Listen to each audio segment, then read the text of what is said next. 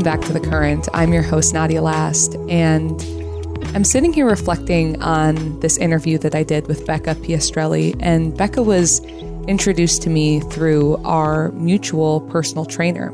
This is the first season of my life that I'm prioritizing a personal trainer to correct a lot of the exercise forms that I've been using for years and have been apparently doing incorrectly.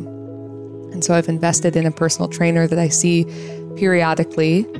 And this woman, the personal trainer, is so amazing. Her name is Jackie. I'm going to link her in the show notes in case you are in Northern California in Marin County and you are looking for someone to see either on an ad hoc or regular basis to really connect your body. And she also is a nutritionist and really connected to different essential oils and the medicine that is food. And I just love, she has a very holistic practice. So, super grateful. And I feel very privileged that I've been able to see Jackie over these past few months. And after several sessions together, or I guess workouts together, she was like, You know, Nadia, I have someone to introduce you to.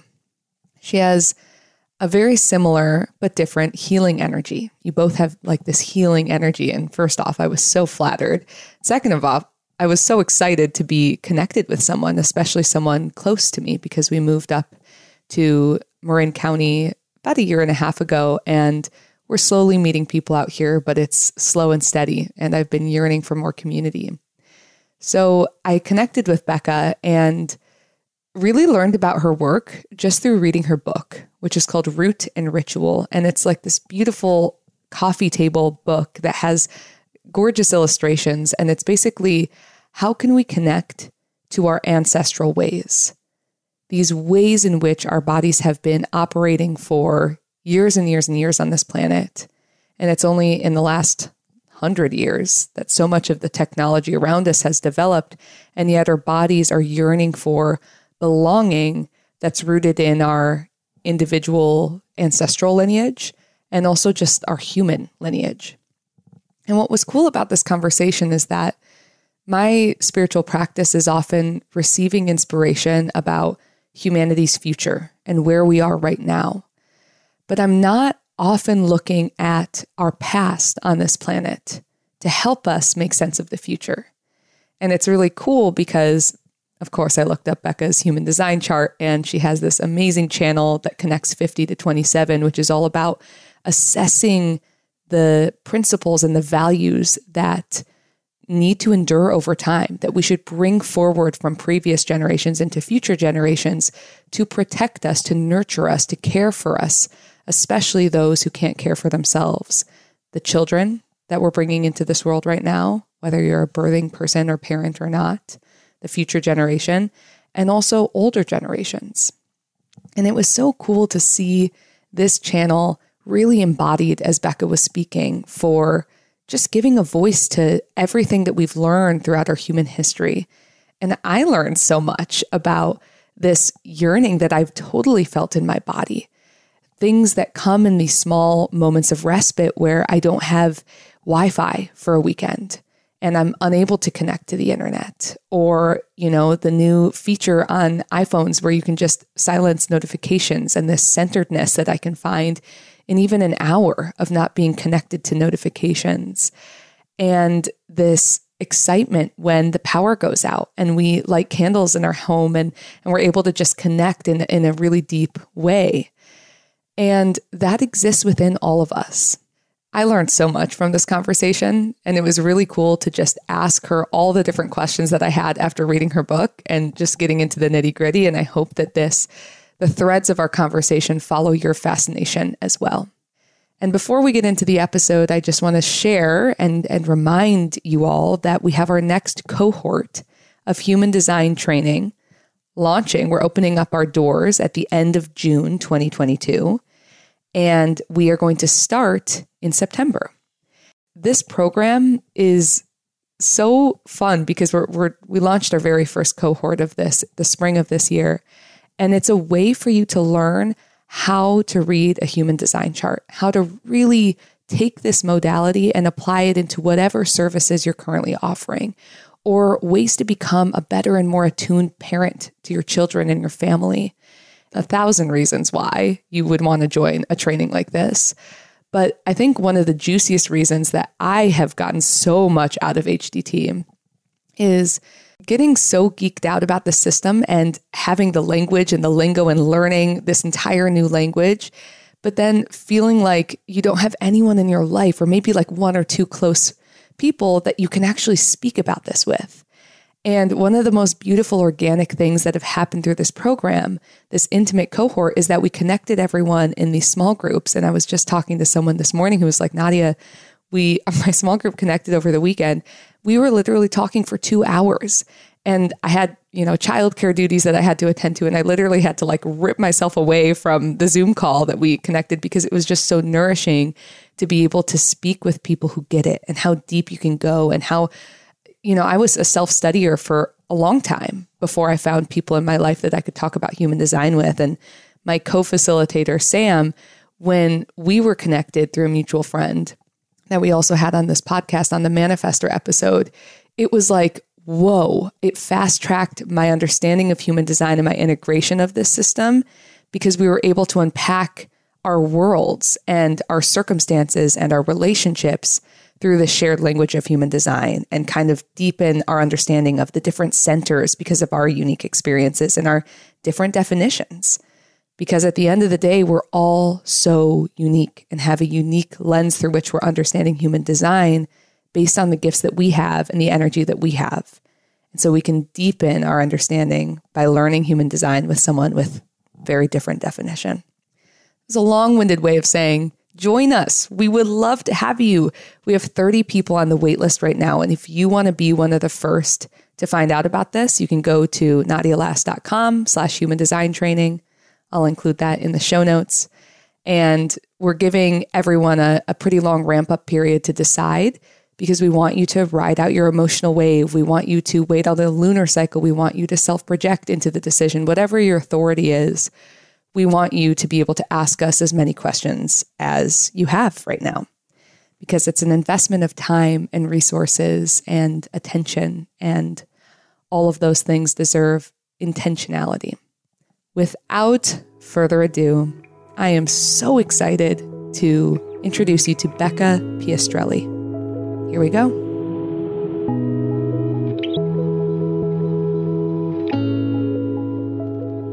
Becca Piastrelli. It is Nadia. so wonderful to have you on this podcast. Uh, for those listening, I synchronistically was connected to Becca through a woman who um, we both work out with, who is a personal trainer and a nutritionist. And I stumbled across her website only a few months ago, and she's a magical being. And she told me almost as soon as we started working out, she's like, Nadia, there's someone I work out with that has such a healing, beautiful presence you two need to meet. Mm-hmm. And that person is you, Becca. You what I know about you is that you've written this beautiful book that I've been reading over the past couple weeks called Root and Ritual. And I know that you have chickens and I know that you have a daughter named Atlas. But for those who have never heard of you before, in this moment, what feels like the most uh, juicy way to describe your beingness? First of all, shout out to Jackie Salzgiver of Iron and Salt Fitness. Woo-hoo! If you're in the San Francisco Bay Area, North, the North Bay, get to it because, yeah, life changing. Um, okay, who am I? What is my beingness? Yes, great question. I'm a mother. Uh, my child is almost two. I had her in the deep pandemic times and I start with that to say that I am in a rite of passage in becoming capital M mother, the matrescence. So um, I've had a real experience of knowing who I was and then entering into like a deep, deep portal and then trying to one, remember who I am, but also know who I am becoming. And then, yeah, I'm an author. I wrote a book called Root and Ritual Timeless Ways to Connect to Land, Lineage, Community, and the Self uh, which we'll talk about. I'm a podcaster too. I have a podcast called Belonging because my lifelong wound slash medicine is um, is just that mm-hmm. trying to feel and trying to seek out a sense of belonging in in my body in social groups and community on earth as a you know a settler colonizer descendant you know as a as a being of the earth and yet one who you know grew up in shopping malls. So that's just like the onion i'm peeling of my life. And then once upon a time i led retreats around the world and i think i'm going to do it again maybe soon and i hold space i hold space for primarily women to come home to themselves uh, in the ways that feel true in the ways that are often counter to what they were told or programmed or uh, modeled to be. That's and very long and rambly. Up, no, it's great. and I can't wait to unpack all these yeah. parts of it. But for those, I have two quick questions. The first point is that Becca and I are both partnered with humans who work in the, the software realm. And yeah. so that programming language takes on its own life. Pure generators, is, right? So, so pure generator. Scott's a projector, actually. Whoa. I know. It's okay. wild. Put a pin yes. in that. Gotta know more. Put a pin in that. Two projectors in relationship. And Becca is a manifesting generator who is a sacral being born under the life path, the cross of the unexpected. So your life is meant to take these unexpected twists and turns. You're meant to get into all of these different things that kind of surprise you along the way. But you said a word that I want to define matrescence. What what is that word? Alexandra Sacks is the the human who coined that term. She has an excellent TED talk.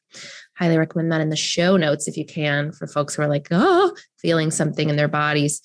uh, so we know about adolescence, right? That many year shift of hormones and body and uh, emotions and life journeys to move from child to adult.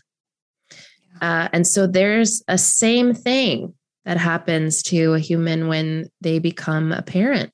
And i'm speaking from from a birthing person's perspective. I will use the term woman uh, to become a mother.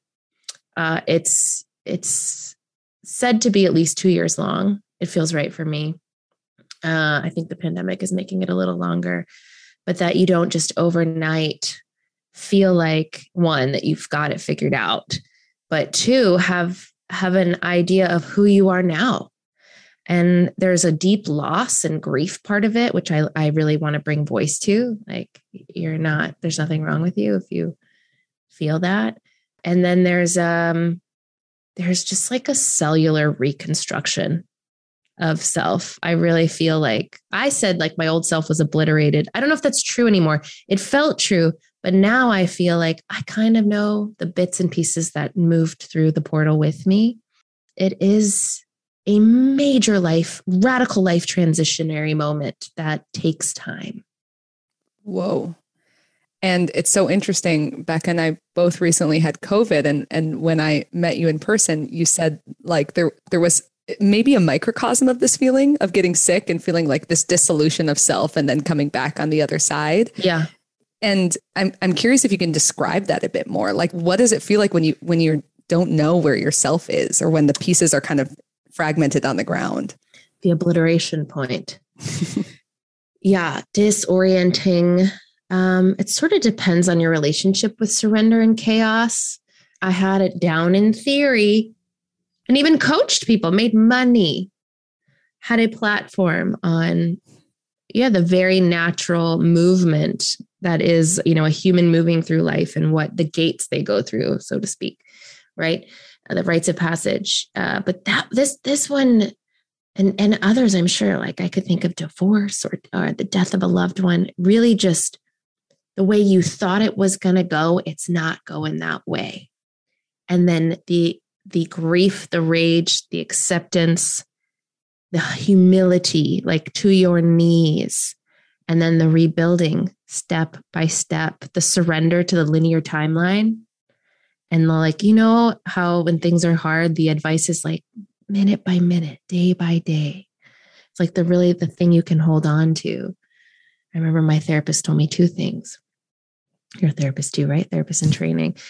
Uh, one is like, you're going minute by minute, babe. You're going minute by minute and you're you're just lowering the bar all the way into the ground like your expectations of yourself and how this is going to go are actually getting in the way of you experiencing the transition And so those were just the best words I could hear of just like, let's bury the bar in the ground and be here now for, yeah, put it, the putting it back together for the emergence. Right. Yeah. And I think anyone listening, whether you're a birthing person or not, you've gone through change and you'll continue to go through change. And what I hear is like burying the bar is like burying expectations. And yet our entire society is built on this is how things will look at certain ages and certain timelines. Yeah. And I actually, my group of friends is going through like the wedding portals right now, which is yeah. its own Oof, yeah. eye rolly thing of of expectations and societal conditioning. And I think the takeaway is if you're so set in how things will go in the planning of something, then you won't be able to be in the experience as it's unfolding. Yeah. And I think, you know, our, the time we're in is so like social media feed driven. It's like the paradox of too much information. I, I just try to keep like an ancestral perspective of like, what? My ancestors never really went through it in this way because they weren't looking what everyone else was doing or like compare. You know, there's like the comparison trap that can feel really hard. And I know for weddings that's a big thing and for having babies that's a big thing because the you know the highlight reel of sharing what's going well or what looks like it's going well doesn't lend itself to resilience and tool building through moments that shake you up mm-hmm. you know I, I think it tends to create shame is yeah. there a memory that's swimming up to the surface of like this is really not how i thought it was going to go oh hundreds sleep deprivation. Mm. I just, it really, really, really threw me off and I couldn't find my feet. I felt like I was being tumbled around in like a stormy sea and I just could not get my grasp and I felt very scared. I felt like someone please come save me. That's what I realized is I also felt this in my labor and birth. I had a home birth 48 hours and I just felt like this is the absolute edge of what I think I can do. And I don't think I can do it anymore. And I need someone to save me. And there was, there's no one to do that. You Whoa. just have to find your way through it. And what's, what sort of uh, delayed the me saving myself was the, the comparison and the, the, the false belief, the story I told myself that everyone else figured this out everyone else seems to be doing okay. Everyone else does not look as tired on their Instagram photos. Like I must be broken or I just must what more happened for me is I just don't I haven't I haven't learned enough. So I like obsessively like read books and took courses like during her naps and during feedings. And really what I realized is like, no, it was a it was a full surrender initiation for me to be like, here I am and I will figure it out. And I'm not going to figure it out in 10 minutes. And can I be with that discomfort? Wow. It's so, so powerful. And it feels like you almost reparented yourself in a way. Like you you were waiting for the savior or the parent and you became the parent, the mother. Oh my gosh. That's so deep and so true. And there is, I have been saying to people, and I was like, is this what my next book is about? How triggering of your own childhood stuff having a small baby is and like literally the memory the memory stuff like just floods up as you as you watch the child you brought into the world or or are responsible for like be helpless like you can only so a lot of times i'd be like shushing her singing to her rocking to her and i'd be like i'm talking to baby becca whoa i'm rocking baby becca baby Whoa. atlas is fine baby Becca needs to be rocked right now. Oh. Yeah. Wow. And it's that that body remembrance that you can't be prepared for that it brought you into. Yeah. You know, like no book could tell you how your body's going to remember this moment of was I rocked or not? Was I coddled or not? Yeah, it was entirely somatic driven. Yeah. Everything that happened really went through my body. Yeah. And that's not in the things that you can learn and the things yeah. that you can anticipate. And yet our society tells us a very different story that you can yeah. logic your way through pretty much anything. And yeah, just wow. Thank you for sharing that. And it's interesting as you're talking about like the which for those listening, it's like this like ladder upwards of feeling like the mother, the mother's mother, the mother's mother's mother, which I feel like relates to and ancestry. And for those mm. who, who don't know your work, who aren't familiar with your work, where did your interest in lineage, in ancestry, and connecting to ancestors start? Okay, the honest answer is it probably started with like my obsession with like period costume dramas and like, you know, like Bridgerton, Downton Abbey, Outlander. If you know, you know. And I just, history, you know, there's just a way in which I was like interested. And I wasn't like an ancestry.com nerd. I am now. Uh, it was more just like an, an interest in it that felt like made my heart swell. And then uh, contending with my, my whiteness. Really having that you know that that felt like a portal that opened really with trump's election and and so much just swirling up in the collective of me being a woman uh, engaging in spiritual practices um, in a problematic way and not understanding why and then really having to look at the history of why i'm here and then me realizing I didn't feel indigenous to anywhere. And just like that severing that has happened to so many of us who identify as, you know, descendants from from Europe of like, wow, ouch. I feel like where do I belong and who where do I come from? And I had this, you know, exquisite teacher, Liz Migliorelli, otherwise known as Sister Spinster, who I took a year long course with called The Folk Medicine and Magic of Old Europe. And I completed that time with a real, like, oh, I come from lands and waters and trees and plants and soil and mushroom and bone that deserve honoring, you know? And then that gave me a deeper, I was able to travel to these lands. And I realized there's so much of what I've been seeking in like spiritual practices or um, other modalities was really like, oh, the ache, the existential ache, this sort of hole in my heart that comes from so many of our ancestors' forced migration for whatever reason famine, war, better opportunity, you know, and we can put judgments on that. The truth is, we don't know what we would have done in the time which was a hard pill for me to swallow.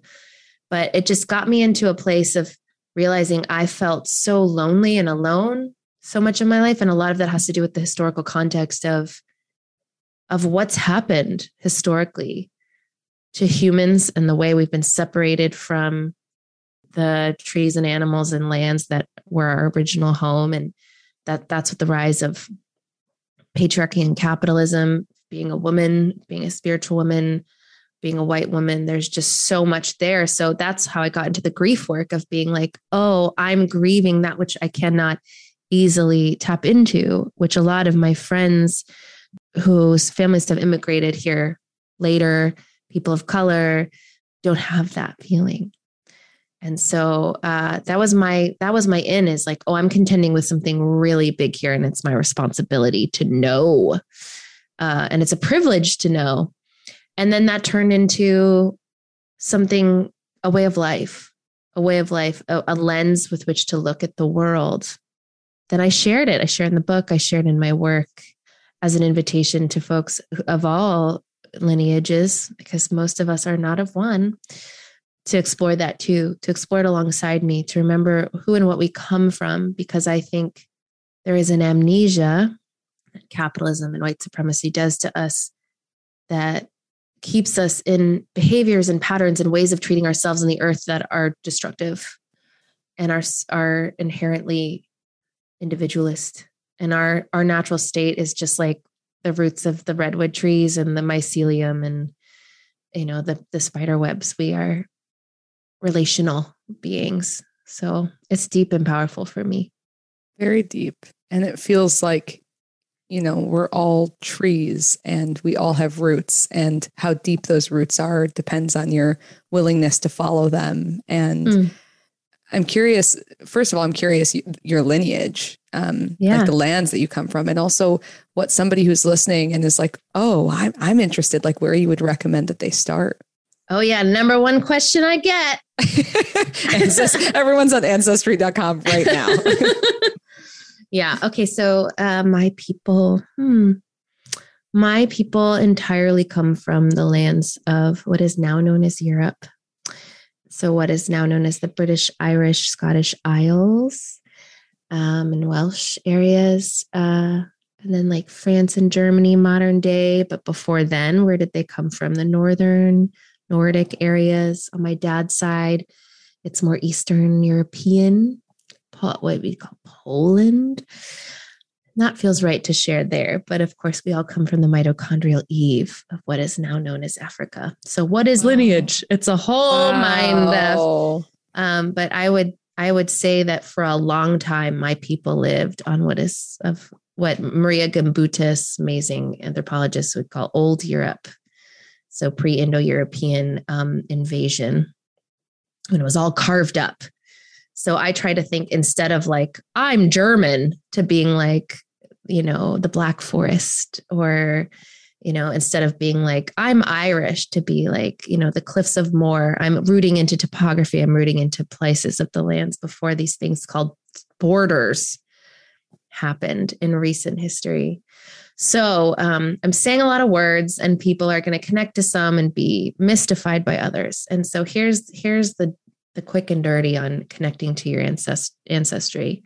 First of all, not everyone can have the like information that you can get on ancestry.com, and most people who can get information on ancestry.com are white. And that's because throughout the history, the the victors who could read and write wrote things down and preserved it. That's not to say don't go in there if you can't. It's really amazing what you can find. You can also take the DNA test if that feels safe and comfortable to you, which has a lot of really good, exciting data on it. And over time, if you've done the spit test, you notice that the data shifts the more sample size they have. So, grain of salt. So, those are like tactile, like you can do those there are other ways you can connect to who and what you come from. There's a process called gnosis, G N O S I S, which is to trust like what comes through you, like in your dreams, or when you're watching Downton Abbey and you feel a certain kind of way, or when you're, you know, like I cry when I hear like um, Scottish drumming or Irish Bodhran. Like that is an ancestral connection practice through music, through food. And I just want to say for folks who are like, uh, I there's trauma. I don't want to touch that. I don't want to touch that. It doesn't feel safe. It doesn't feel right. I just want to let you know that we are descended from like billions of beings, many of which are more than human. We are literally descended from mushrooms. We are descended from tree roots. We are descended from stardust. So to connect with lineage is to connect with what feels exciting, what feels safe, what feels um, accessible. And it's a lifelong journey. So, what I know now is like probably just the beginning. I just don't want people to get caught up in I'm nationality word, you know, that it's so much deeper than that and that we're connected in so many ways. Um, like in the book i have this practice. I had this i have this practice like in my work is like you have to make a family tree. And i got enough feedback from people being like i don't want to do a family tree. I can't. I won't. It's not working and so i have this alternative practice called the web of connection where that that is actually more exciting for a lot of people to think about what we are connect who we feel our ancestors or maybe of lineage that aren't by blood this whole concept of affinity, affinity ancestors through not just through adoption, but like adoption to a spiritual practice. Or many of my dearest friends in the queer community feel such a connection to what they call the mighty dead, the like ancient queers, the ones mm. who navigated a time and a place when when that was so unsafe and under and misunderstood. And then the time before that when it was all that was and some who feel deeply connected to stars and feel deeply connected to other worlds. And I'm a yes to all of that because that has us remembering that we are not solitary beings stuck on a rock, hurtling through space, trying to figure this out. It's like we are a part of a huge family who's navigated gnarly things and incredible things and have, have done great harm and have done great good. And that's all literally through epigenetics, we know lives in our blood and bones. So, how can we work with that in these times? It's so cool because the work that I do, I mean, I say work, it just like on my meditation pillow, what I'm trying to do is like oh, yeah. receive celestial inspiration. And it's almost like the the tree branches that are reaching up toward the sky. And I feel like what I'm seeing as you're describing this is the work that you do, which is there's so much information in the roots and what is behind us and what we can learn from history. Mm. And I feel this like warm, like just buzzing about how exciting that is about like recognizing that we're not fully reinventing the wheel. Of course, being alive in this time in human history is you know the word unprecedented has been used way too many times. It is not precedented in any way shape or form. And there's so much that we can learn from our shared history and our interconnectedness and the roots all like our unique trees roots connected to everybody else's. I i just think it's really amazing. And I wonder, you mentioned something at the start of this conversation where you're like, I was scrolling through social media and that's not how my ancestors did things. Mm-hmm. And I wonder if that's where it started. Like I'm, I'm cutting vegetables right now and I wonder how my ancestors did this. Mm-hmm. I just started, it, it's, it's like a calling, a moment, like a download, you know, whatever term feels right, a spark of insight that happened in my like early 20s where you know, I was just like doing all the stuff we're told to do. And I was doing it and I was working in San Francisco and doing the thing. And, and then I just started fantasizing, obsessing, having visions of like the ways we used to be around a table, like birthing each other's babies, giving each other's herbs so that we don't get pregnant, making a healing soup for someone who has a cold, mending clothes and gossiping. You know, there were all these ways in which we as relational beings once were. And I'm not glorifying it because I'm really happy to have a longer lifespan now, you know, and I'm really happy to be talking to you on the internet right now. Yes, totally. And to have temperature controlled, you know, and plumbing. So I'm not glorifying it, but I am saying you and I are partnered with engineer minded folk who happen to be in the AI space, but we are not robots. And this pace of this pace at which computers go and at which inboxes go and at which social media feeds go is not the pace of our bodies, of our nervous systems.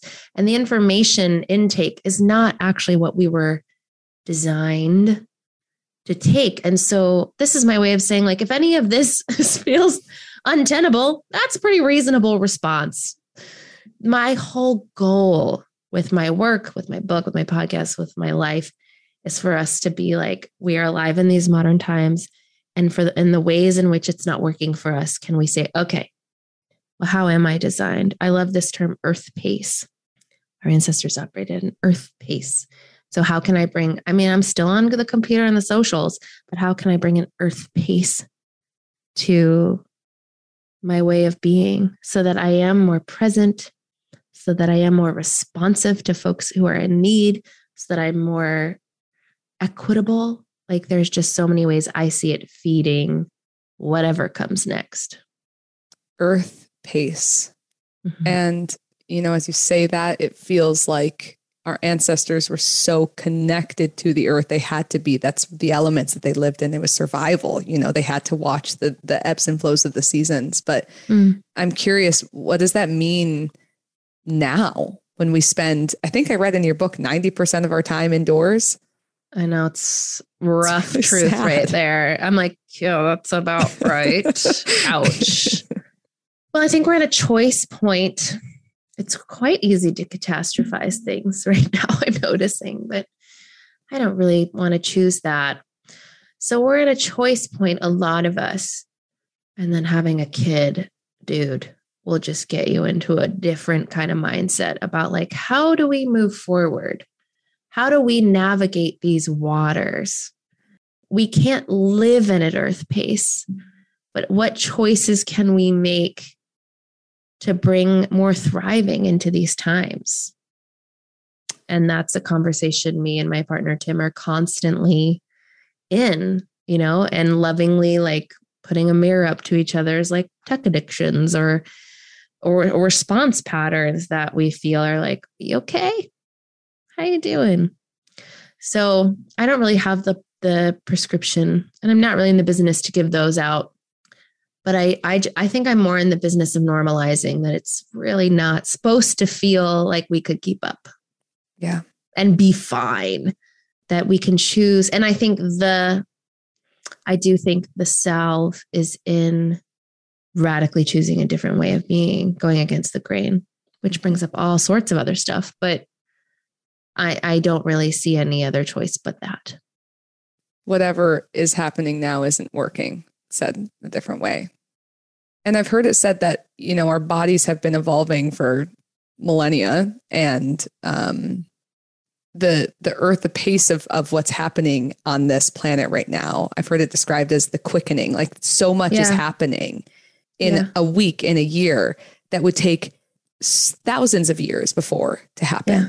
And so it's like earth is like everything that's happening is speeding up and yet our bodies ha- cannot keep pace with that. Yep. Yep. There and it I, is. Yeah and i don't think anybody's talking about it like because it's it's so normalized. And yeah. um, i quit my corporate job two years ago and in many ways i feel like i took the red pill in the matrix where i was like whoa like i don't have a consistent inbox to to be you know connected to and yeah. But not everybody has that choice to to leave it. i know. That's rough too right? Contending with that. Yeah i left it too. My partner's about to leave it. This whole idea of like the whole capitalist mindset of like just growth for growth's sake forever and how I'm just like literally like nothing in the nothing on earth shows us that. Like mm. whose idea was that?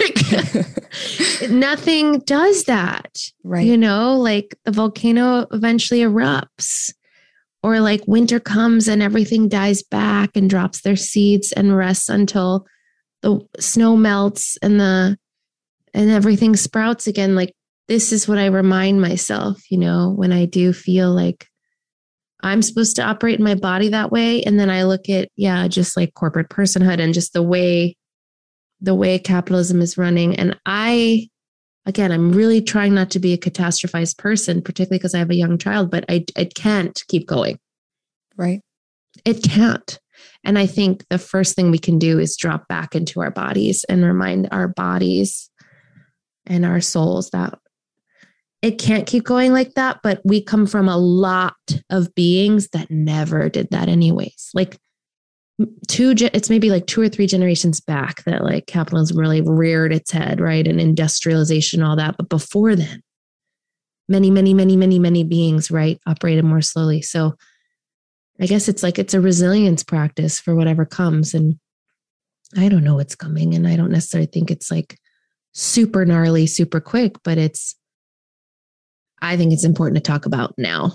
Totally. Yeah. Something's got to give. Yeah. I'm curious for people are like, how was it back then? Because you've spent a lot of time through whether it's through gnosis of just like feeling it in your in yourself or studying it.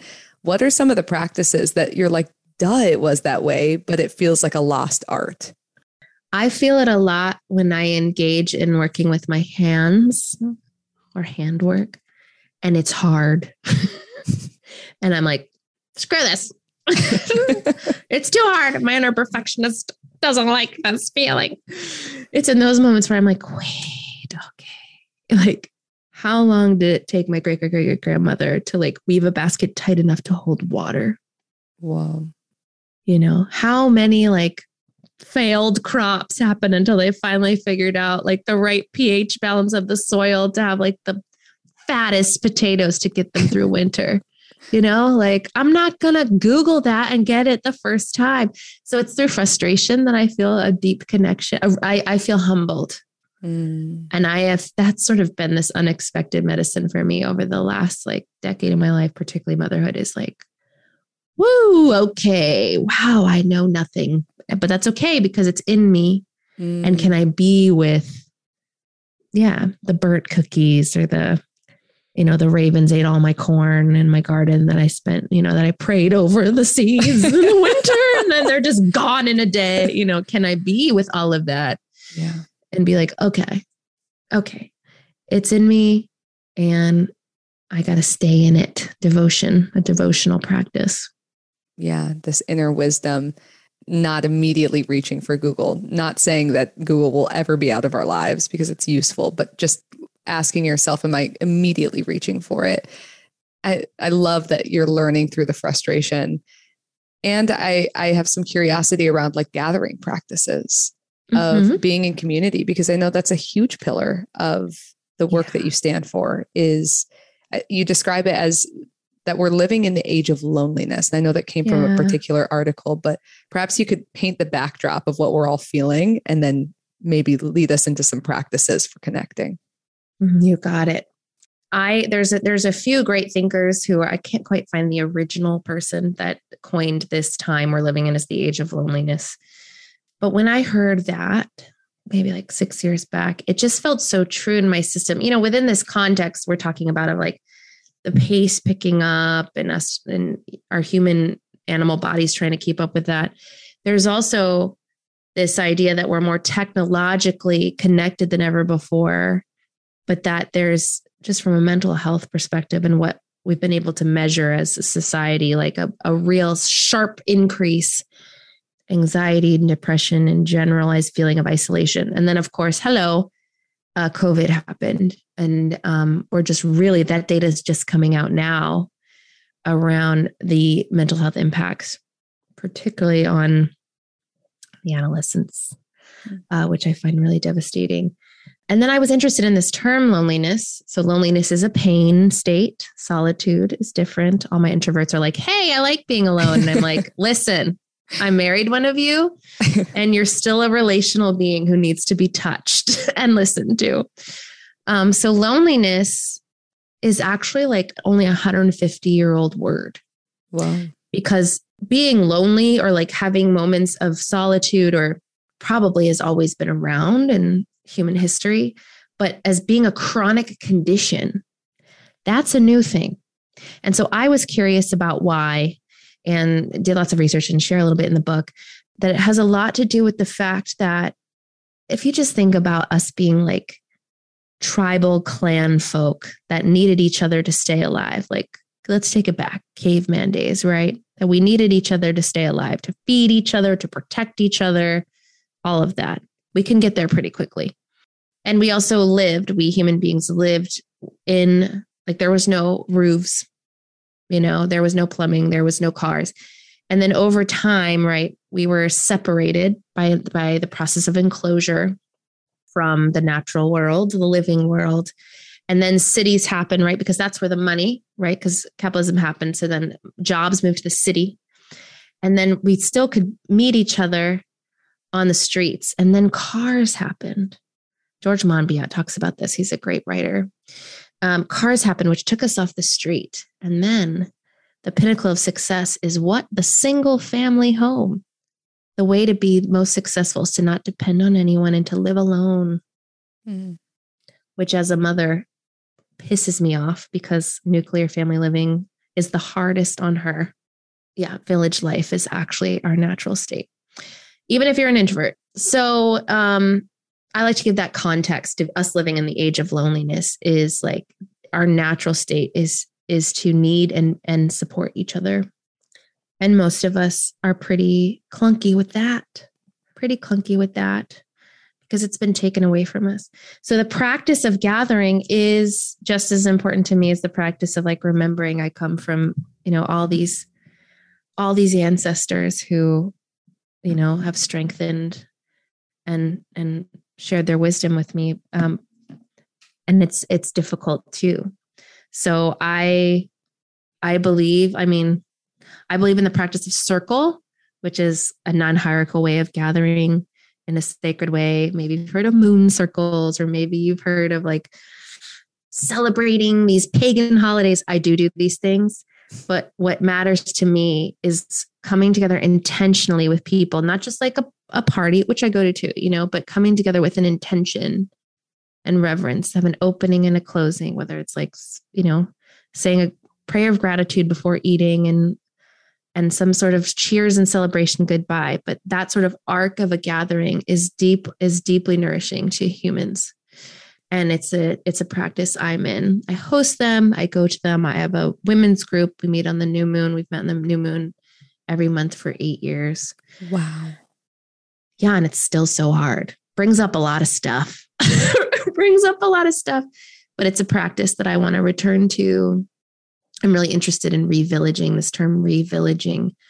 How can we in these modern times with our single family homes, like, I don't know if I'll ever go live on a commune, but how can we bring that energy, right, into our lives? Do we all know the names of our neighbors? Do we know their needs? Like, you and I live in fire country. Like, should the power go out do we know who lives on our street like needs backup power for oxygen tanks or needs help evacuating like this is this is the practice of coming back into relationality and community care that is the context for why i gather and why i encourage people to gather more than just like random parties but really like how do we get our needs met in a communal way whoa there's so much in what you said and the context of what you shared is beautiful because i felt it Mm. And I heard some beautiful tactical takeaways.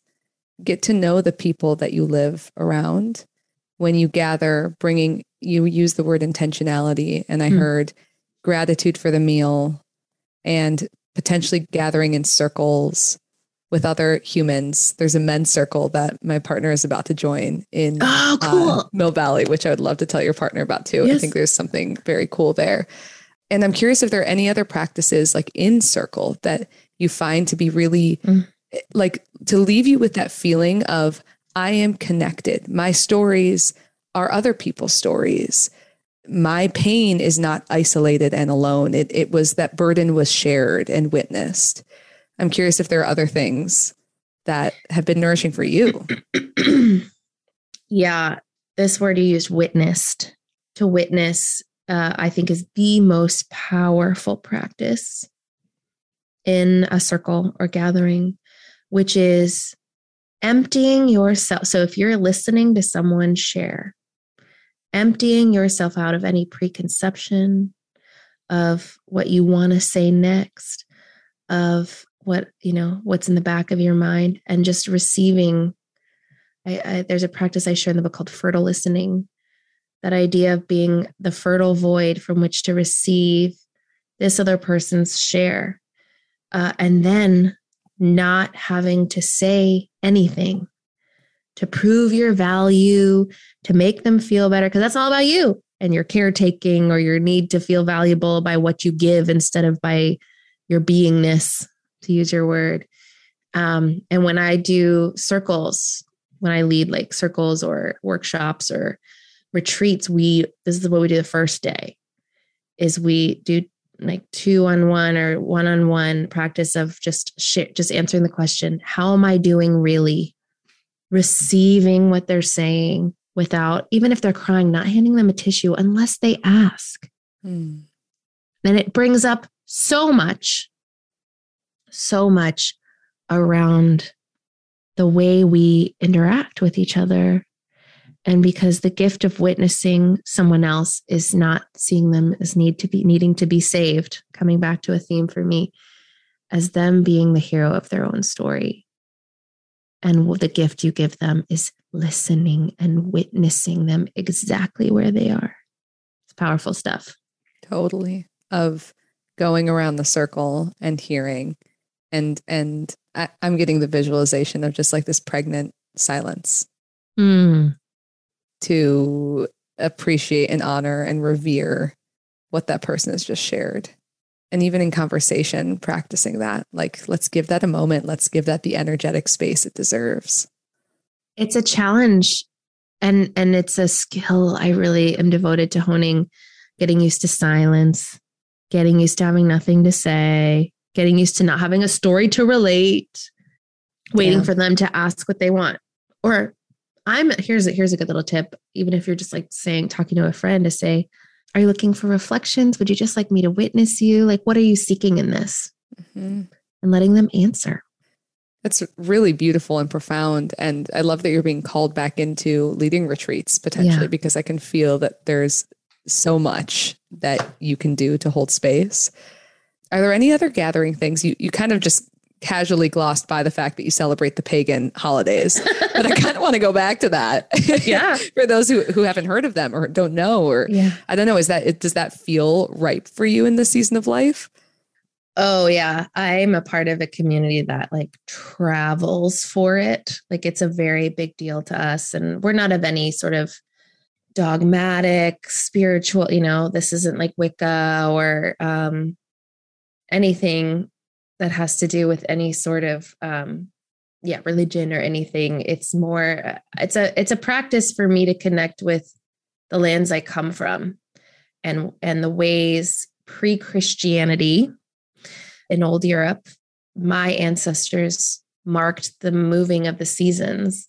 And once i and and a lot of folks um, a lot of the what's written on the internet is very focused on celtic celebrations but like what I want to say. So, like, these are ones like Beltane was like for May Day that I just, that's actually how I got COVID, uh, was, um, which was a whole other conversation. But Beltane celebrates the beginning of spring, and Samhain, otherwise known as Halloween, celebrates the end of the year, the death. It's like the ancestor time, the death of the plants on earth, and then the beginning of winter. Uh, and then you know there's the the solstices and the equinoxes and a lot of what's written out there is more from a celtic perspective but you know my polish ancestors had different words for it and like my partners like southern european balkan ancestors had different words and probably celebrated on different days because of the location of the sun and when the seasons moved and when the harvest came in. So i like to let people know that for people who are like May 1st, got to have a maypole and a flower crown. And I'm like, well, you know, it's more about noticing when the, when the, you feel the seasonal shift and how you can celebrate it. So I'm in a community that we're building over the last few years that we're committed to Beltane and we're committed to Samhain and we're sort of trying to sustainably like find something that works. Then we add on the next one. So that mm. So that's someday every six weeks we're gathering together. But oh my you know, god, they're jobs and weeks. kids, and they're every six weeks. So every wow. six weeks. So we, I don't know when this is coming out, but we're like we're a few weeks out from the summer solstice, and then six weeks after that is basically the beginning of the harvest. Some call it Lunasa. That's like beginning of August, berry harvest, first wheat harvest. Six weeks after that is the fall equinox. I'm, of course, speaking from a northern hemisphere perspective. Southern hemisphere folks are, it's winter right now. Right. Cozy on in.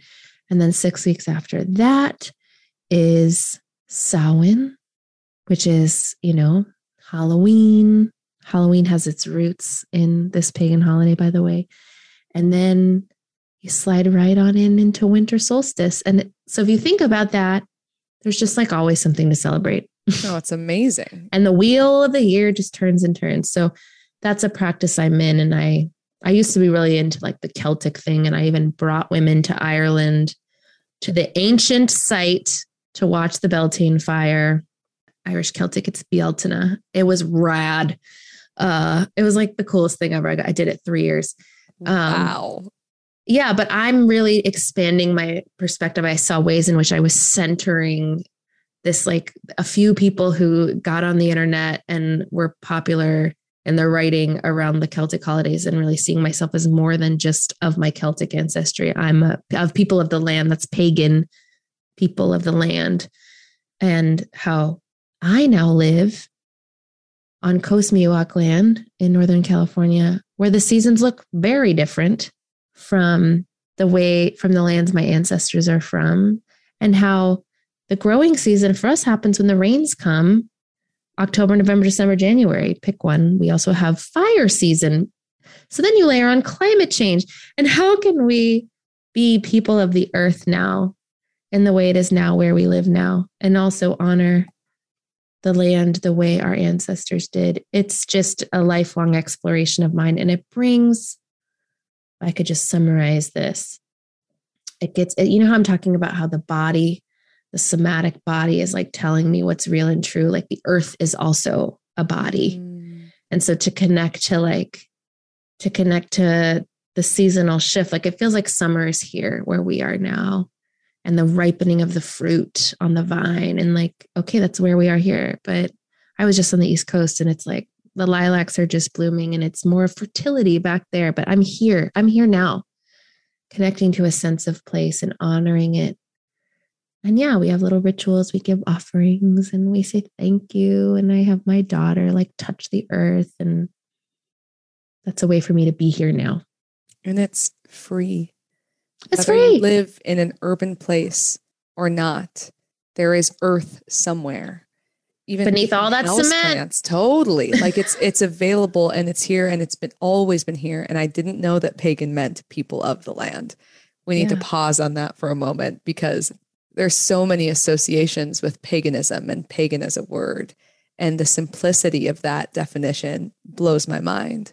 Yeah. People of the earth, people of the land, stewards of the land. I, I think that it's a really important and simple message for how chaotic it is on our planet right now. Mm. That whenever you need to center yourself, the earth is a body that's willing and welcome to receive you.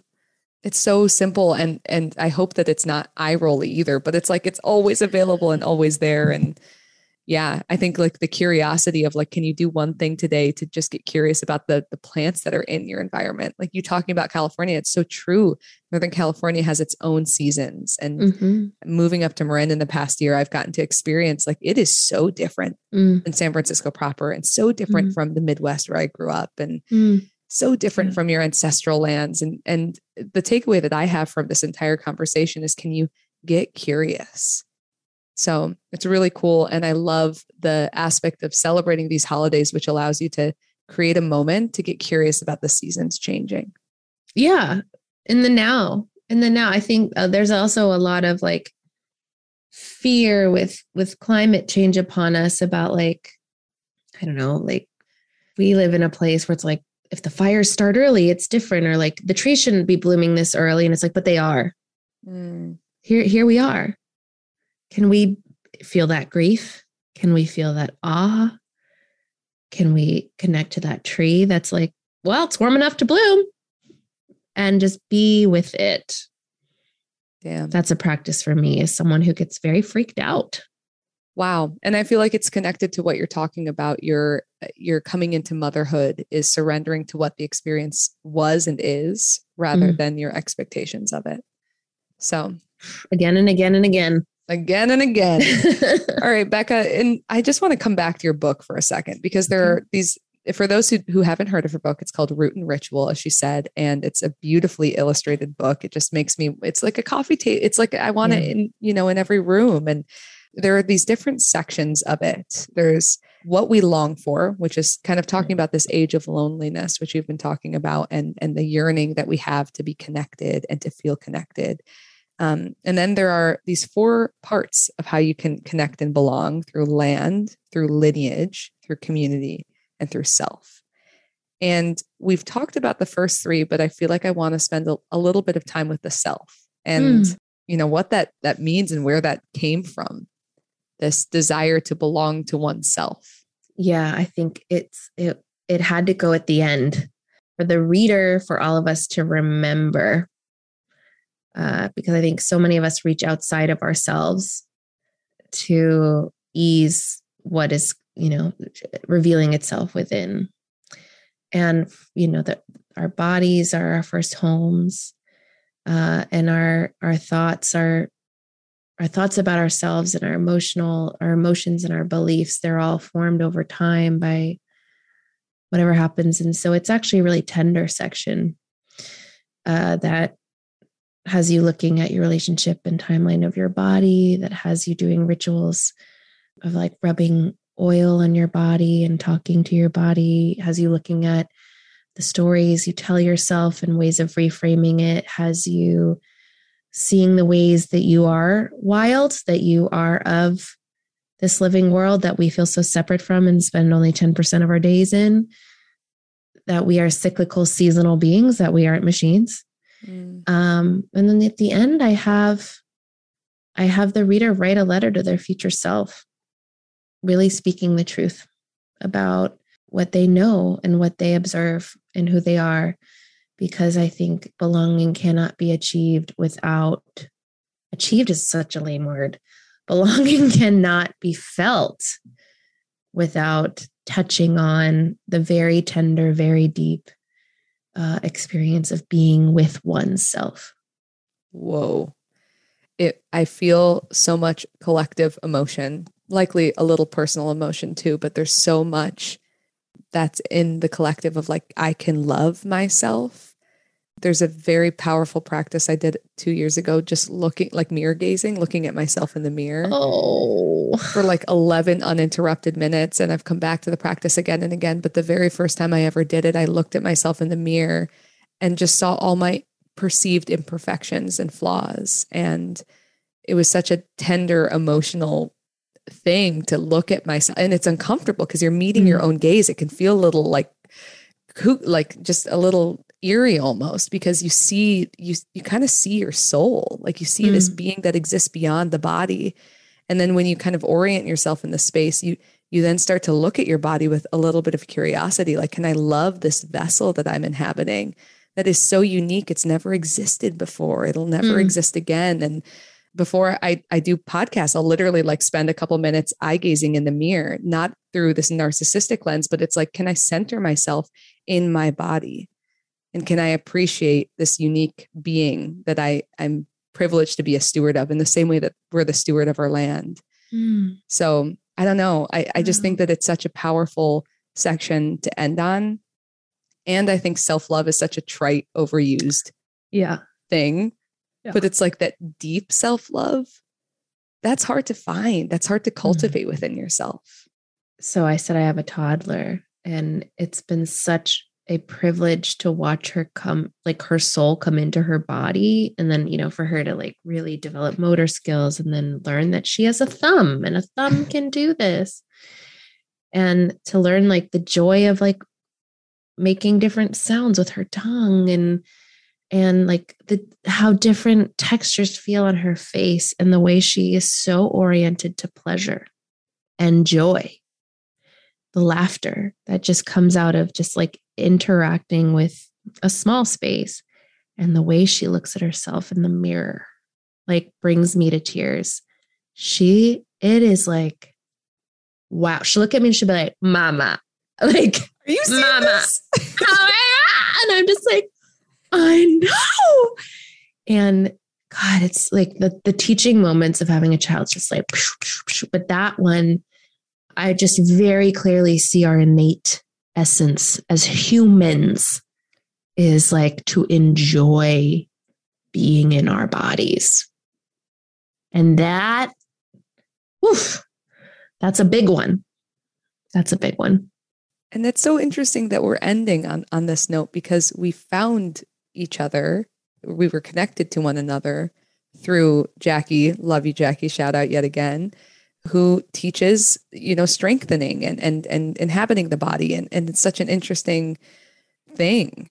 Mm. Um, yeah. of like honoring your body and and i'm so curious about like what you make in a week because you're so connected to the land i feel like you're you're like making soups and and think that's what I envision you doing, like connecting yeah, to your garden. Not nearly as much as you probably think. but yeah, I harvested garlic yesterday wow. that I planted. I grief planted the garlic last October. It was when the the skies were really dark with with smoke, and I was just like, "Here we go again." Mm. I was mm. like, "I'm gonna plant this garlic." And I, it's very exciting to plant garlic because you just take the garlic bulb and you put it in the ground, like from the grocery store. Wow. You put it in the ground. And I, I just, when I harvested yesterday, I was like, oh my gosh, I planted a spell to move my grief. Mm. It worked. And that was just really special. Wow. That's, that's what so I did yesterday, cool. but I didn't make anything else. I worked out with Jackie. yes, you did.